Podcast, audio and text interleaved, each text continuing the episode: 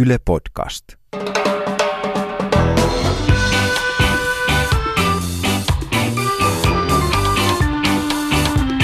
think the people in this country have had enough of experts. Kuuntelen huomattavasti mieluummin ulkoasiainministeriön diplomaattia kuin jotain päivystävää dosenttia.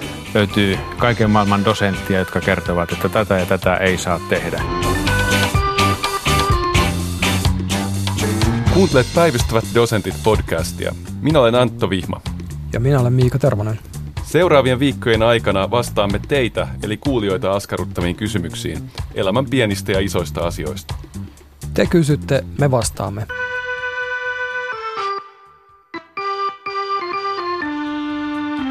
Aivan erinomaiset energiatasot päällä. Miika, olisiko sulla jotain alkuhehkutusta Conan O'Brienin tyyliin? Ehdottomasti, Antto. Meillä on tänään upeita ajatuksia, upeita kysymyksiä, paljon suuria ajattelijoita, jotka pitää dropata.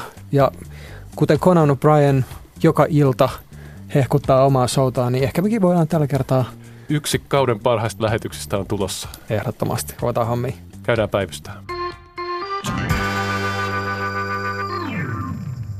Me ollaan saatu myös tämmöinen kysymys, mikä ei varsinaisesti ole kysymys, mutta Sanna E. on pyytänyt dosenteilta kirjasuosituksia. Ja mä luulen, että me tulee myöhemmin myös tämmöinen lista kaikesta kirjallisuudesta, mitä täällä nyt on droppailtu. Mutta mä ajattelin, että me voitaisiin nyt ihan semmoisena kevyenä heittona niin suositella. Me voidaan aloittaa tämä kirjasuosituksien antaminen, joka ehkä joskus tosiaan tehdään vähän strukturoidumassa muodossa tämmöisellä yhteisellä suosikilla, joka on jännitysmusiikkia Fridtjof Nansenin teos Yön ja jään matka. Tutkimusmatka Pohjoisnavalle vuonna tuhatkahdeksansataayhdeksänkymmentäkolme. Miika, joo, miksi me ollaan valittu tämä kirja? No itse asiassa tämä on niin kuin enemmän ehkä kysymys sulle, että olisiko toi ollut toi takatalvi, mikä tuossa hetken aikaa oli. Että tämähän ei mikään loppukevään kirja ehkä niin kuin hengeltään muuten on, mutta tämä on aika ajaton, aika semmoinen iloinen ja valoisa kirja käsittämättömän päättämästä retkestä. Joo, tätä on tosi hauska suositella. Ei vaan siksi, että tämä on loistava teos just sen aika eriskummallisen kertoja äänen takia. Ja tämä on niin kuin hyvin saatavissa kirjastoissa.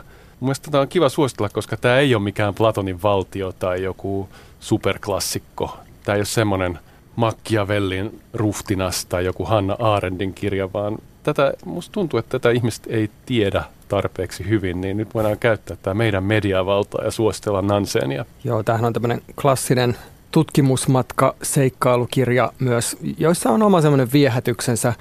Tämä juonesta sen verran, että tässä on semmoinen tosiaan lievästi sanottuna päätön suunnitelma Nansenilla, että hän aikoo päästä Pohjoisnavalle menemällä tarkoituksellisesti juuttumaan jäihin jonnekin Siperian yläpuolelle. Ja se ajatus on se, että kun he tarpeeksi pitkään siellä on juuttuneella jäi, jäissä, niin sitten he ohittavat, tulevat ohittaneeksi Pohjoisnavan. Joo, jotkut suunnitelmat ei ole edes paperilla kauhean hyviä.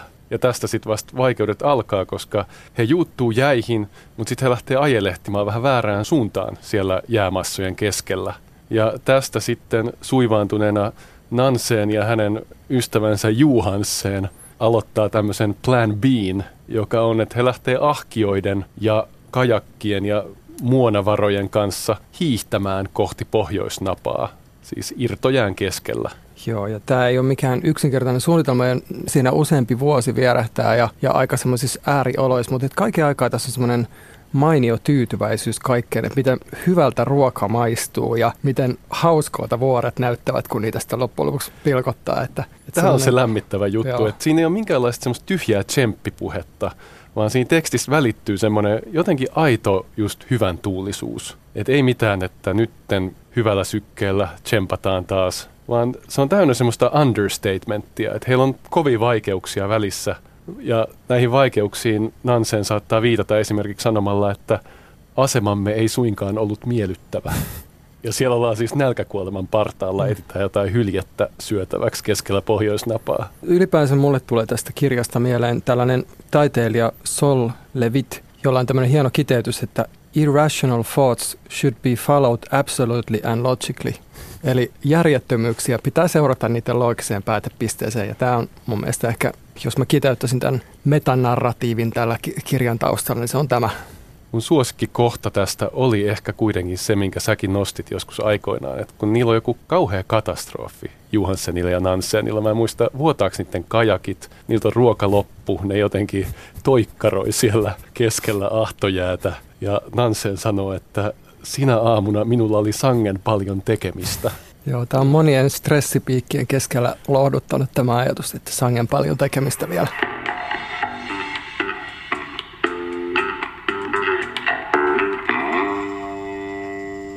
Miten tehdä itsenäisyyden juhlasta iloisempaa, kysyy Lauri K. Tämä on ajankohtainen kysymys nyt, kun Suomen itsenäisyyden satavuotisjuhla lähestyy. Mä haluan keskustella tästä sun kanssa myös sen takia, että sä oot taustaltasi historioitsija ja tulee kysymys mieleen, että onko tätä mietitty jo tyyliin viisikymmentäluvulla? Onko silloin edistyksellisissä piireissä sanottu, että kuka jaksaa tämmöistä linnanjuhlien vahtaamista? Oliko joku Erno Paasilinna kuusikymmentäluvulla sitä mieltä, että pitäisi olla hilpeämpi meno? Onko tämä vanha keskustelu? Tota, toki tästä itsenäisyysjuhlan luonteesta on puhuttu aiemminkin. Ja niin kuin lähtien siitä, että mikä se ylipäänsä on se päivämäärä. Tämä nykyinen kuudes kahdestoista tuntuu olevan jonkinnäköinen kompromissi. Että jos ajattelee Suomea, joka on sata vuotta sitten ollut äärimmäisen jakautunut maa. Punaiset ja ollut valkoiset ja punaiset on nöyrytetty ja työnnetty maan rakoon. Ja valkoiset on ehdottanut myös tätä voiton paraatinsa päivää itsenäisyysjuhlaksi. Vasemmisto on ehdottanut marraskuussa yhtä päivämäärää. Ja sitten tietenkin voidaan myös ajatella, että tämä valtalaki, jonka sosiaalidemokraattien enemmistöinen eduskunta sai läpi heinäkuussa tuhatyhdeksänsataaseitsemäntoista, niin se olisi voinut yksi tämmöinen ajateltavissa oleva mahdollisuus myös olla. Eli sä mietit tällä hetkellä tämmöistä materialistis-realistista hypoteesia, että tämä itsenäisyyden päivän vietto olisi erilaista, jos se olisi eri aikaan. Sekä sulla on tässä no, mä en taustalla. Oikeastaan ehtinyt vielä siihen, mutta onhan se aika selvä juttu, että tietenkin niin kuin joulukuussa juhliminen on erilaista kuin heinäkuussa. Kyllä olosuhteet vaikuttaa, jos me puhutaan jostain karnevaalista tai spontaaniudesta tai ylipäänsä juhlamielestä, niin kuudes joulukuuta. Kyllä mä uskon siis sen verran tähän materialistiseen, realistiseen ajatteluun, että sillä on oma vaikutuksensa siihen, että minkälaiseksi se on muotoutunut. Hmm. Eli tämä joulukuu on sellainen rakenne, joka työntää meidät sohvalle katsomaan T V:tä, kommentoimaan pukuja. Näin mä uskoisin kyllä. No, se, on, jotkuthan... se on pakottava voima, siis Suomen joulukuu, se pimeys. Että semmoista karnevaalihenkeä ei oikein löydy, että mä en näitä oikeistolaisia soihdut kädessään varsinaisesti karnevaaliksi lue. Vaikka mm. siellä onkin nykyisin paljon poliisiautoja, mitkä tuo semmoisen juhlavalaistuksen tyyppisen. Onhan tässä ollut pitkään tietenkin tämä eliitin linnanjuhla vastaa kansanjuhla. Kansanjuhla on saanut sitten erilaisia muotoja. Itsenäisyyspäivänä kuusikymmentäseitsemän oli tämä asunnottomien alkoholistien juhla, mistä oli iso katsaus vähän aikaa sitten Kuukausiliitteessä. Ja kuokkavieraat ja kiekkovieraat ja monet tämmöiset protestiliikkeet myös, mutta kysymyshän oli, miten tehdä itsenäisyyden juhlinnasta iloisempaa. Mm. Tuomas Nevallinna, jos saa häneltä varastaa muutama ajatuksen, niin hänhän on kirjoittanut, että kaikki suomalaiset suuret juhlapäivät edustaa yhtä tapaa yhdistää toisiinsa alkoholi, ruoka ja suuret tunteet. Ja meillä on sitten juhannus, jonka juoma on kossu, ruoka on makkara ja perustunne on Nevallinnan mukaan dionyyisesti tematoitu yhteys luontoon. Kaunisti sanottuna hän varmaan viittaa aika rajuun kertajuomiseen. Vapun viina on kuohuviini, ruokana on nakit, tippaleivät ja perustunne on yhteys toisiin jälleen dionyyisesti tulkittuna. Hän viitannee pariutumiseen tällä. Niin mitä me saataisiin itsenäisyyspäivästä jotain tämän tyyppistä? Joo, kyllä. Ja mitä itsenäisyyspäivä tällä hetkellä on siis? Mitä me syödään ja juodaan ja mm, mitä mm. me tunnetaan? Kyllähän tähän liittyy perinteitä totta kai. Et kaikenlaisia itsenäisyyspäiväperinteitä on, mutta tämä on luonteeltaan tämmöistä vakavaa ja siellä on ehkä taustalla monenlaisia historiallisia kerroksia.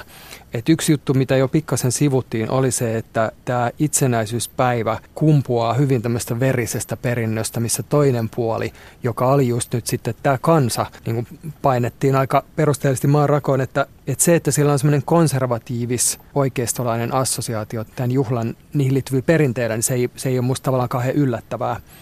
Mutta se, että miten tätä muutetaan tätä tilannetta, että kyllä mullakin tulee mieleen toi, että runsas alkoholin käyttö ja kovaääninen musiikki on perinteisesti ollut Suomessa ratkaisu. Niin, ootko periaatteessa sitä mieltä, että me voitaisiin ottaa itsenäisyyspäivä takaisin ja muokata sitä?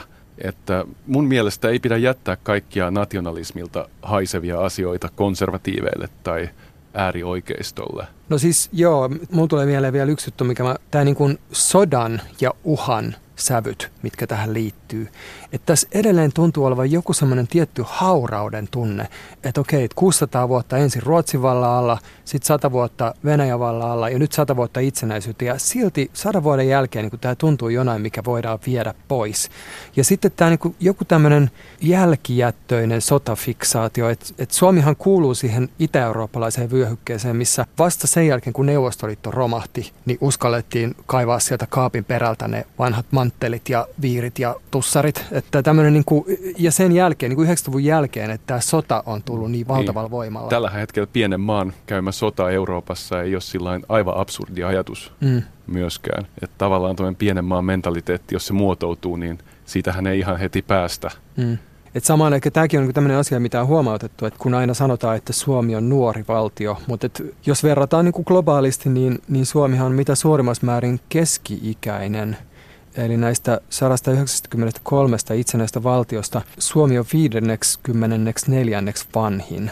Kuuluu vanhimpaan kolmannekseen. Tiukkaa dataa, mutta kyllähän Y K-jäsenvaltioita on pari enemmän. Uh, Tämä saattaa olla vanha tieto, joo. joo. Niitä on pari enemmän. Joo. Sult, sult jää Etelä-Sudan ja sult jää Kosovo ja vähän, vähän tämmöistä. Etelä-Sudan ja Kosovo on hyviä esimerkkejä, että ne toden totta on nuoria valtioita. Et Suomi on pikemminkin keski-ikäinen valtio, jossa edelleen tämä uhka ja uhraaminen tuntuu olevan niin kuin niitä keskeisiä tunteita, mitkä liittyy tähän itsenäisyyteen. Että on silleen, kyllä mun mielestä monessa mielessä ymmärrettävää ja se, että on ollut aidosti tämmöisiä niin kuin eksistentialistisia uhkia tätä valtioa kohtaan. Että jos vertaa esimerkiksi Norjaa, joka musta on aika luonteva vertauskohta siinä, että se on aika samoihin aikoihin itsenäistynyt, aika samantyyppinen yhteiskunta. Mutta jossa heillä on kansallispäivä, niin on hyvin tämmöinen niin kuin iloluontoinen keväinen juhla, missä on tämmöistä aidosti tämmöistä karnevaalihenkeä, johon tulee myös niin kuin vähemmistöt tulee vahvasti mukaan siihen. Että se on tämmöinen niin kuin kaikkia yhdistävä iloinen juhla. Mä haluaisin vielä sparrata sua tästä, että pitäisikö meidän pyrkiä muuttamaan itsenäisyyspäivän tapaa juhlia itsenäisyyspäivää? No kyllä mä sanoisin, että onhan hyvät juhlat aina parempi kuin huonot juhlat. Että, Joo. Että no mikä, tuota, mikä ruoka, niin kuin, mikä viina, mitä, mitä tuntemuksia, me tarvitaan siis mitä me tansseja, lauluja, me tarvitaan ruokalajeja, erilaisia tupsuja ja höyheniä, Joo. Ö, raketteja. Joo. Ja mahdollisesti tämä voi olla vähän kova pala, mutta kyllä mä ehkä harkitsisin edelleen sitä valtalain päivää, eli kahdeksastoista seitsemättä, niin vaikka se olisi historiallisesti vähän epätarkkaa, niin onko siellä nyt niin tarkkaa? Että se, nämä on kuitenkin se, sopimuksen varaisia, ja miksei me tehdä sellainen sopimus, asioita. Että meillä on kiva iloinen päivä. Joo, se on totta. Kyllä tuo heinäkuu varmaan tekisi eniten, ja mm. sitten sit saataisiin siihen tämä juoma ja höyhenet, tanssi. Mä vielä mietin sitä, että itsenäisyyspäivänhän voi, säkin puhuit siitä, että siinä on tämmöisiä oikeistolaisia konservatiivisia katkuja, niin sehän ei ole semmoinen pakkojuhla tavallaan, että me voidaan useissa piireissä jättää itsenäisyyspäivä myös juhlimatta. Että se tavallaan perustuu vapaaehtoisuuteen, että meidän ei tarvitse myöskään ottaa hirveät paineita siitä. Tämä niin kuin verrokkina esimerkiksi jouluun, jota ei voi jättää viettämättä, että mitä ikinä sä teet jouluna, niin sä teet sen suhteessa perhejouluun, mm. joka on niin vahva normi. Ja samaa voi sanoa meidän piirissä ehkä Flow-festivaaleista, että Flow-festivaalin ulkopuolelle ei voi astua. Jos sä boikotoit Flowta, niin sä tavallaan osallistut Flowhun. Näin se on ollut tämän festivaalin niin kuin alusta asti. Se on niin vahva kulttuurinen okay. normi. Että jos sä lähdet jonnekin kansanmusafestareille ja boikotoit Flowta, niin sä vahvistat Flown auraa. Sä oot osa sitä. Mm, jännittävä ajatus.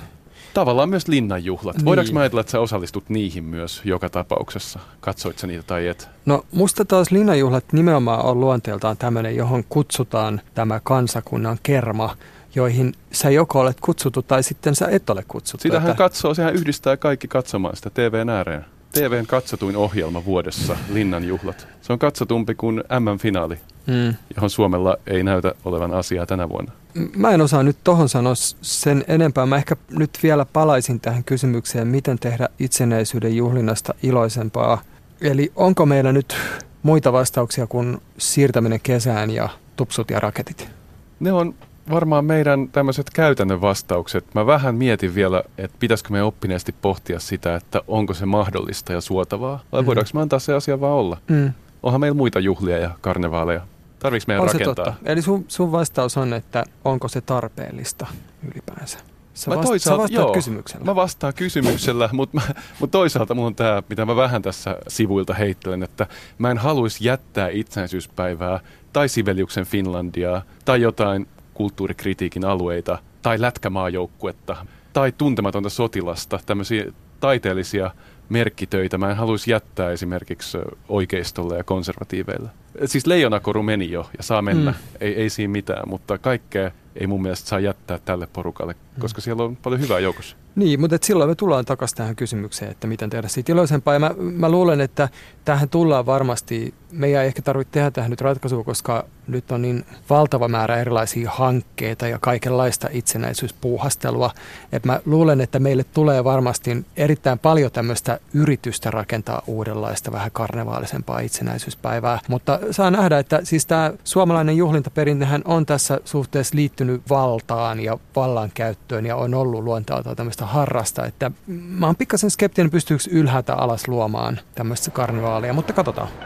Päivystävät dosentit, päivystävät dosentit, Vihma ja Tervonen. Johanna V. esittää kysymyksen, miten pitäisi suhtautua siihen, kun sanotaan, että ajattelet liikaa? Onko edes mahdollista ajatella liikaa? Joo, me saatiin myös tämmöinen vähän saman suuntainen kysymys, että onko ymmärryksellä rajoja, voimmeko ymmärtää liikaa? Mahdollisesti sitäkin tässä voisi sivuta. Ja tämä on tietenkin sellainen kysymys, mitä itse kukin varmasti aika ajoin joutuu miettimään. Esimerkiksi keväällä, kun ei oikein tiedä, että onko ulkona kylmä vai lämmin, niin ihan tämmöiset arkiset päätökset kuin, että mitä laittaa päälle, voi johtaa tämmöiseen aika vahvaan pohdiskeluun. Mutta arkimerkityksessä ehkä tämä liikaa ajatteleminen, se kuulostaa vähän tämmöiseltä niin kuin pähkäilyltä. Triviaalisti sä ajattelet toki liikaa silloin, jos se blokkaa sun toiminnan. Että jos on tilanne, jos pitää toimia ja sä ajattelet vaan ja ajattelet asiaa eri kanteelta, niin silloinhan sä tavallaan noin niin kuin hyötynäkökulmasta ajattelet liikaa. Toinen tämmöinen keväinen mieleyhtymä, mikä tulee heti mieleen, on toi Suomen jääkiekkomaajoukkue, jonka edesottamuksia oli viime viikolla flunssassa, niin kuin ehkä kuuluu. Niin katsoin sellaisia klassikoita kuin Suomi-Slovenia ja Suomi-Norja suurella mielenkiinnolla, ja kyllä siinä pelissä välittyi se, että siellä on hirveät paineet tietenkin ja pelaajat ajattelee pelitapaa liikaa eikä, eikä toteuta sitä luontevasti tai tunteella tai ajatuksella. Tämä olisi ollut kiinnostava kysyä Johanna Veltä, että minkälaisissa tilanteissa, että onko, sanotaanko hänelle kenties usein, että ajattelet liikaa. Että tämähän on huomautus, josta sellaiset hieman pohdiskelevat henkilöt saattavat joskus joutua kärsimään. Daniel Kahneman on kirjoittanut tämmöisistä ajattelun moodeista. Hän puhuu tämmöistä niin kuin systeemi ykkösestä ja systeemi kakkosesta, joiden kautta me ajatellaan. Ja tämä systeemi ykkönen on hänellä tämmöinen niin kuin nopea, intuitiivinen ajattelu, joka on usein vähän tämmöistä tunnepohjasta ja semmoista, mitä me ei juuri kontrolloida, mikä tulee salaman nopeasti. Me, me pystytään niin kuin meidän ympäristössä hahmottamaan erilaisia asioita. Ja sitten on tämä systeemi kaksi, joka on paljon tämmöinen hitaampi, vaivalloisempi tie. Se on enemmän tietoista ajattelua, loogista ajattelua, ja se myös kuluttaa paljon energiaa. Ajatteluhan on siis työtä. Tämä systeemi kakkosen käyttäminen on fyysinen prosessi, jossa muun muassa pupilli pienenee ja sydämen lyöntitiheys kiihtyy. Ja tämä vie energiaa ja me pyritään käyttämään sitä mahdollisimman vähän meidän arjessa. Et sen takia mä luulen, että useimmiten tämmöistä ongelmaa ei tule, että ajatteletko liikaa, vaan pikemminkin se ongelma on toisinpäin. Se on tietenkin, tässä on hankala välillä tehdä sitä eroa ehkä, että ajatteletko liikaa vai ajatteletko väärin? Se on vähän tulkinnanvaraista ehkä. Jos tätä ajattelee vähän syvemmin, ja Johanna V:lle, kun me ei voida päästä hänen tähän arkikokemuksensa nyt kiinni täältä Pasilan studiosta käsin, niin länsimaisessa filosofiassahan on tämmöinen virtaus niin kuin stoalaisista filosofeista, ehkä Michel de Montaigne ja, ja Wittgensteiniin, jossa ajattelun tehtäväksi käsitetään niin kuin terapia. Tavallaan, että, että mielen vapauttaminen turhasta reflektiosta ja palauttaminen tämmöiseen elävän elämän virtaan. Että Heideggerhan on tunnettu ajatuksesta, että missä filosofia, länsimainen filosofia on tehnyt virheen, kun se kääntyi pois tästä jokapäiväisestä elämästä ja olemisesta kohti metafysiikkaa ja sitten tavallaan kadotti itsensä. Että tässä on vähän tulkinnanvarasta, että onko Heidegger ja, ja tämän tyyliset ajattelijat sitä mieltä, että länsimainen ihminen ajattelee liikaa vai että se ajattelee väärin. Kumpaankin suuntaan toi tavallaan aukeaa.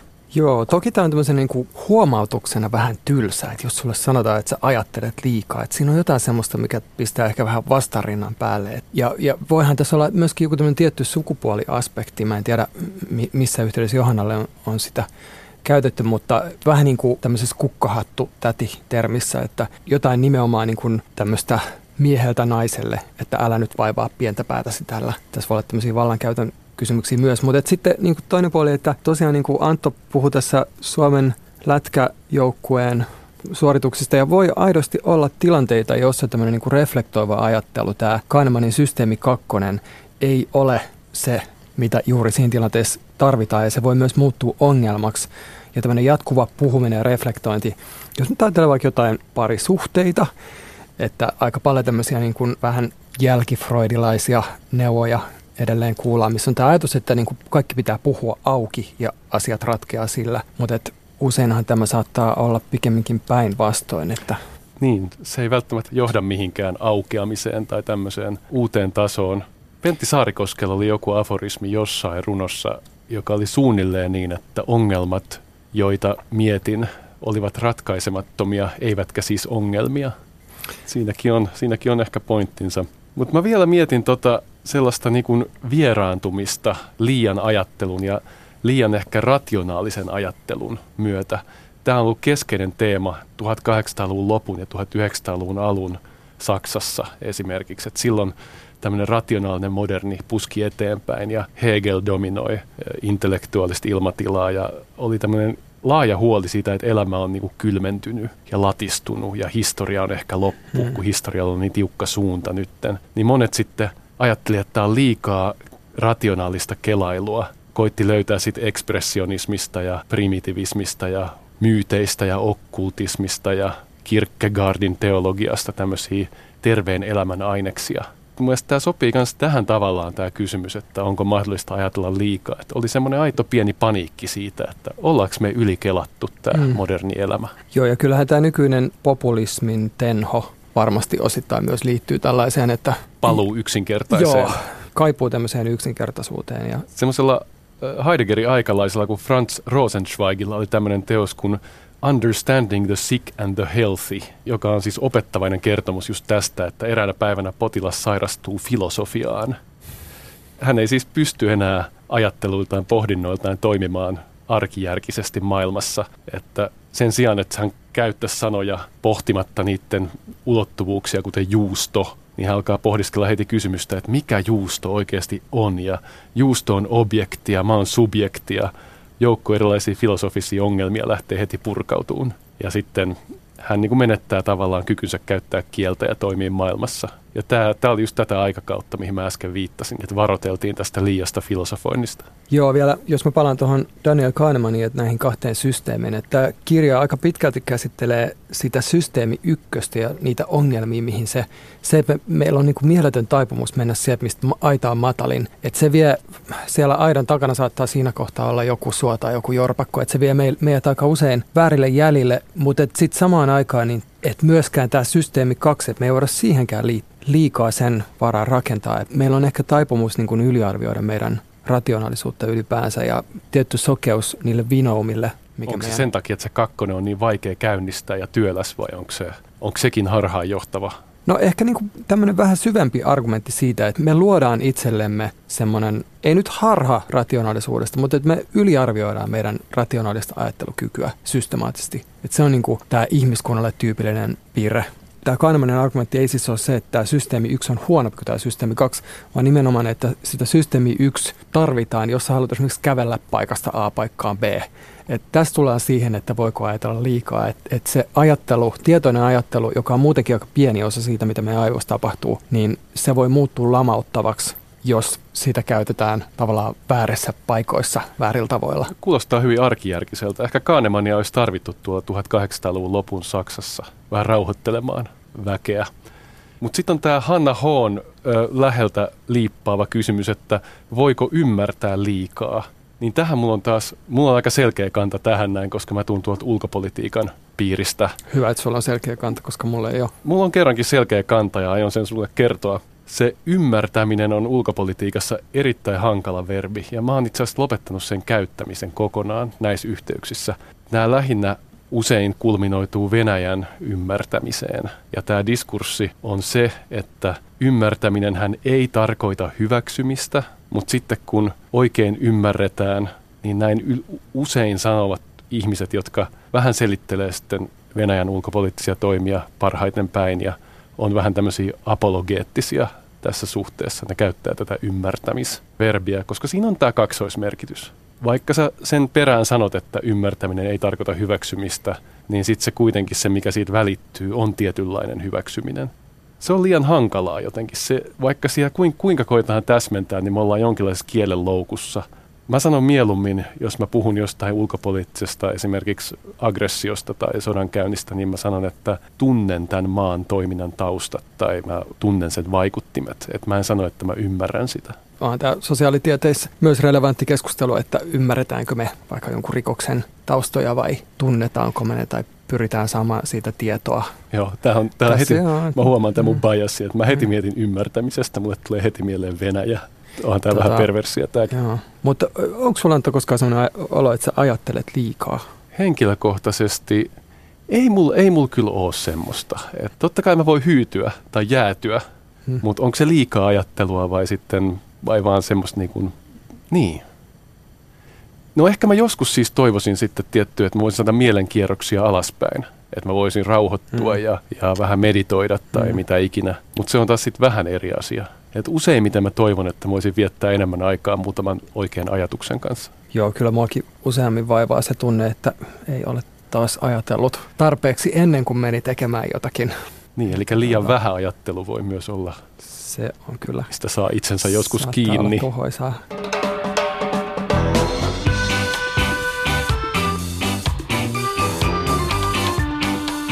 Kuuntelen huomattavasti mieluummin päivystävää dosenttia, että mitä enemmän tämän tyyppisiä katsauksia eri suuntiin tulee, niin sen parempi. Tervetuloa tämän tyyppiset raportit. Miksi dosentti aina vastaa, että se riippuu määritelmästä tai että asiaan ei ole yksiselitteistä vastausta? Eikö tiede ole saanut mitään selville? Näin haastaa Leena M. meitä kysymyksellään. Joo, mulla tulee tästä ensimmäisen reaktiona kaksi asiaa tästä mieleen. Ensimmäinen on riitauttaa tämä kysymys ja sanoa, että se ei pidä paikkaansa. Sehän voi olla, että Leena M. on myös tätä mieltä, että mm. hän toimii vähän paholaisen asianajajana tässä. Mm. Mutta riitauta. Me ollaan aika usein palattu näihin meidän hallituksemme ministereihin, niin mä, mä haluaisin huomauttaa, että esimerkiksi tämä Sipilän kuuluisa dosentti-kommentti, niin sehän kuului näin, että löytyy kaiken maailman dosenttia, jotka kertovat, että tätä ja tätä ei saa tehdä. Eli tässä on itse asiassa ollut aika selkeä tämmöinen ei, joka on tullut nimenomaan tutkijoilta, asiantuntijoilta. Että tämän kontekstina on tämä leikkauspolitiikka ja suurin määrä tämmöisiä erilaisia lakiesityksiä, jotka meni lausuntokierroksille. Ja sitten siellä oli niin kuin asiantuntija toisensa jälkeen lyttäämässä näitä hallituksen esityksiä. Ja tämä oli se turhauma, tämä oli se niin kuin tausta, mitä vasten tämä hallituksen eri ministerit kävi sitten haukkumassa asiantuntijoita. Eli ei on täysin yksiselitteinen vastaus. Se ja sitten sekään se ei kelvannut, vaikka se oli täysin yksiselitteinen. Joo, että et tämä niin kuin ehkä voisi ajatella niin, että vastauksia on, mutta halutaanko niitä kuunnella, että se on eri asia. Että tässä on niinku tämmöinen tietty väärä vastakkainasettelu. No. Mulle tulee mieleen U P I Venäjä-raportti tähän perään, koska se on samantyylinen dilemma, mitä sä tuossa kuvasit, että siinähän ongelma oli, että naapurista puhuttiin vähän liian suoraan ilman sellaista perinteistä passiivia ja lievää hämärryttämistä tai sellaista toisaalta toisaalta rakennetta, mitkä on sellaiset linssit, millä monet katsoo tätä maailmanpoliittista tilannetta. Että jos mainitaan Venäjän sotatoimet Ukrainassa, niin samalla olisi sit pakko mainita myös U S A:n toimet jossain Kuuban kriisissä, niin sitten olisi vasta tasapainoa. Niin kuin tämmöinen puuttu, että oli liian suora tavallaan raportti ja suora puheenvuoro, tämäkin koettiin erittäin hankalana. Et ylipäänsä musta tuntuu, että tämmöinen niinku vastakkainasettelu, joka niinku usein tuntuu olevan ihmisten takaraivossa, vaikka se ei oikeastaan perustu mihinkään tämmöistä niin kuin populisteista, joilla on selviä vastauksia ja sitten tämmöisiä nor- norsunluun torneissa olevia tiedemiehiä, jotka mutisee keskenään. Että tämä tosi huonosti vastaa sitä tiedemaailmaa, jonka mä tunnen. Ja musta tuntuu pikemminkin, että tiede on aika usein aika selkeästi tämmöinen pyrkii ainakin ottamaan tämmöisen jonkinnäköisen järjen äänen tai oman tunnon äänen roolin? Jos ajatellaan vaikka jotakin ilmastonmuutokseen tai sosiaalipolitiikkaan tai koulutukseen tai muuttoliikkeisiin liittyviä keskusteluita. Ja tässähän on tässä Leena M. esittämässä, se riippuu määritelmästä ja että ei ole yksiselitteistä vastausta. Siinä on vähän ehkä semmoista taalosmyytin kaikua, että filosofi kävelee niin monimutkaisissa ajatuksissa, että hän kompastuu jalkoihinsa ja hänestä ei saa niinku mitään selvää tällä niinku reaalisella tasolla. Mutta noita monia esimerkkejä, populismiin liittyviä esimerkiksi, niin kyllähän siinä tämän kommentoiva dosentin tehtävä julkisuudessa on tavallaan kommunikoida sitä monimutkaisuutta. Meillähän voi olla myös semmoinen, että jos Joo. sanotaan, että Brexit ei mitään ongelmaa, maa lähtee tästä näin, me tehdään tosi hyvä diili, niin kyllähän silloin politiikan tutkijan pitää sanoa, että, että itse asiassa tämä on mm. tosi monimutkaista. Mm. Joo, eli mä oon ihan samaa mieltä, että musta tuntuu myös, että okei, okay, populistit ei ole ainoat, joilla on selkeitä vastauksia, mutta se, mikä erottaa tieteentekijät populisteista, on tietty, mitä mä kutsuisin ehkä radikaaliksi rehellisyydeksi todellisuuden kompleksisuuden edessä.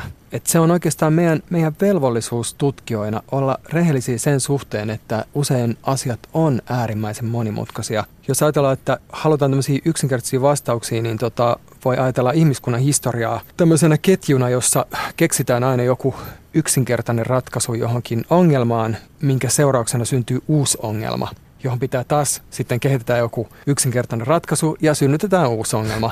Että tämä on ehkä semmoinen, minkä joku sote-kaaviota tällä hetkellä piirtävä tai joku, joka joutuu miettimään, että miten sinne aavikolle rakennetaan tuhansien kilometrien muuri, niin ehkä ne joutuu miettimään just tätä, että minkälaisia uusia ongelmia nämä yksinkertaiset ra- ratkaisut. Taas uusi tämmöinen iso tuottaa. Historiallinen myyttimalli syntyi. Ongelma, ratkaisu, ongelma, ratkaisu. Mä mietin myös sitä, että että media ja politiikkahan toimii eri logiikalla kuin tiede. Ja hy- hyvä niin. Mä en valita tässä niin kuin ainakaan tieteilijän hattu päässä, että näille eri pinnoillahan pitää olla kitkoja. Mutta media ja politiikka kysyy tieteeltä asioita, kuten että miten tämä näkyy tavallisen suomalaisen arjessa. Tai että miten E U:n tulee reagoida tähän kysymykseen. Niin tämmöisiähän ei tiede usein kysy. Kun on eri toimintalogiikat, niin näitä ei tavallaan, näitä kitkapintoja ei voi poistaa, vaikka mm. meillä olisi hyviä tiedeviestiöitä tai tutkijat oppisivat twiittaamaan. Oletko sä tulossa Twitteriin, Miika, jossain vaiheessa? Mä vähän epäilen, että mä en tuu sinne. Mä, Mik... mä jätän se sulle, Antto. Mä oon tosi huono.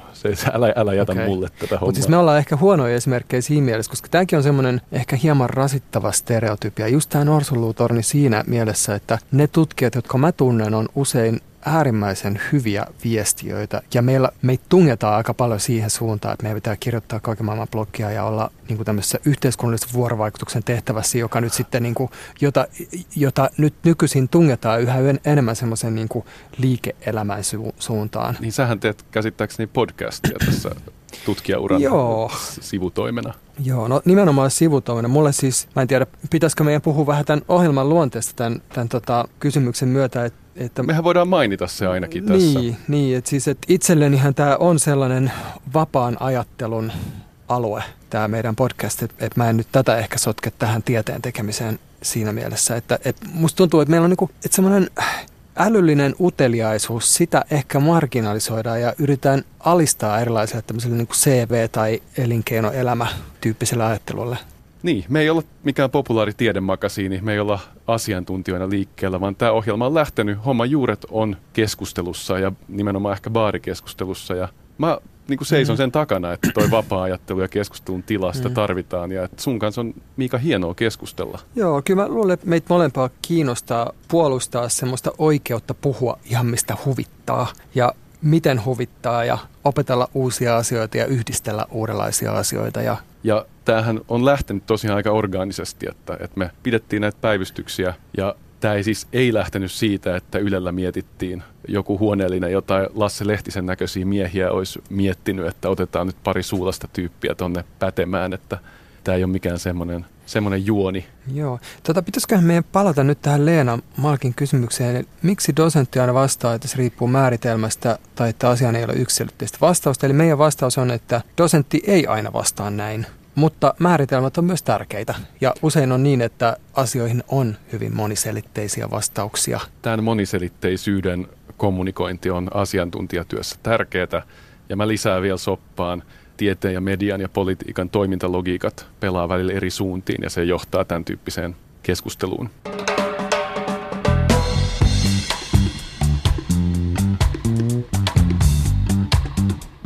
Me olemme Päivystävät dosentit.